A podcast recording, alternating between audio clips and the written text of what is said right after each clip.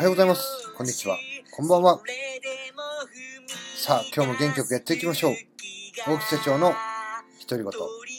この配信では、サラリーマン歴約10年、起業して8年の私、大木がその経験を活かして、聞いていただいている皆様に少しでも有益な情報をお届けするための配信となっております。よろしくお願いいたします。さあ、え、20代の自分を超えていくルール77。このままでは終われない。人生はこれからがもっと楽しい。30代で逆転する人、失速する人という本を読んで、私の経験に基づいてですね、その考察を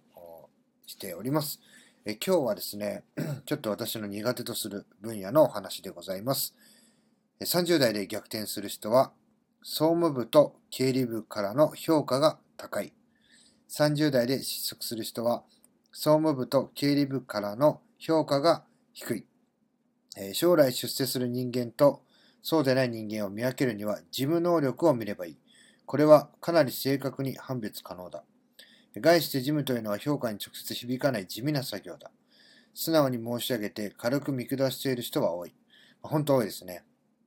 えだからこそその、その人の人間性が露呈されるのであり、将来組織を背負っていくのにふさわしいか否かを見分けることができるのだ。失速する人は総務部と経理部からの評価が低い。いつも提出書類や出張生産の期限を守らずに催促される常習犯。それに対して逆転する人は総務部と経理部からの評価が高い。期限、厳守どころかお知らせを受けたら即処理してしまう。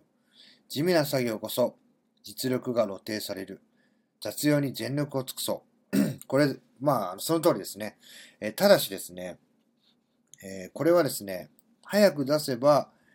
えー、それだけ評価が得られるということが分かっているからやるという人も多いんですね。実はね、えこれを出し、例えば見積もりとかそうですね。これを出したところで契約が決めるかどうかわからない。でも、そういうものこそ早く出すっていう方が、まあ、評価が高かったりします。まあこれね、外部からの評価が高いのか、内部からの評価が高いのかってね、もちろんその、総務部と経理部からっていう評価はあるんですけども、逆にですね、えー、内部の提出類は 遅いけども、外部に対しての提出類に関しては、そちらを優先してるんで早いっていう人は、まあ、営業成績とかね、業績は良かったりしますよね。なので、まあ、これをね、えー、どっちだからやる、こっちだからやらないっていうことじゃなくて、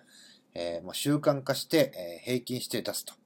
いう方が、え対外的にはいいのかなというふうに思います。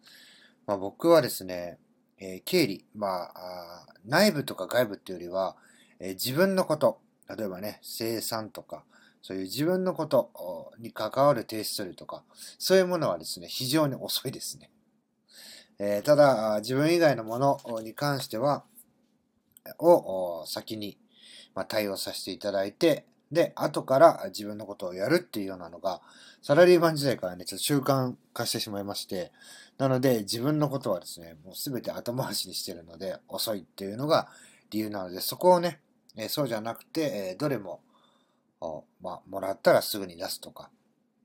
提出する、すぐにやるっていう癖がね、ついていれば、えー、平均して、えー、早い、早く対応できるっていうのが、あいいのかなというふうに思います。まあ僕の場合はですね、もう勝手に自分でそうやって、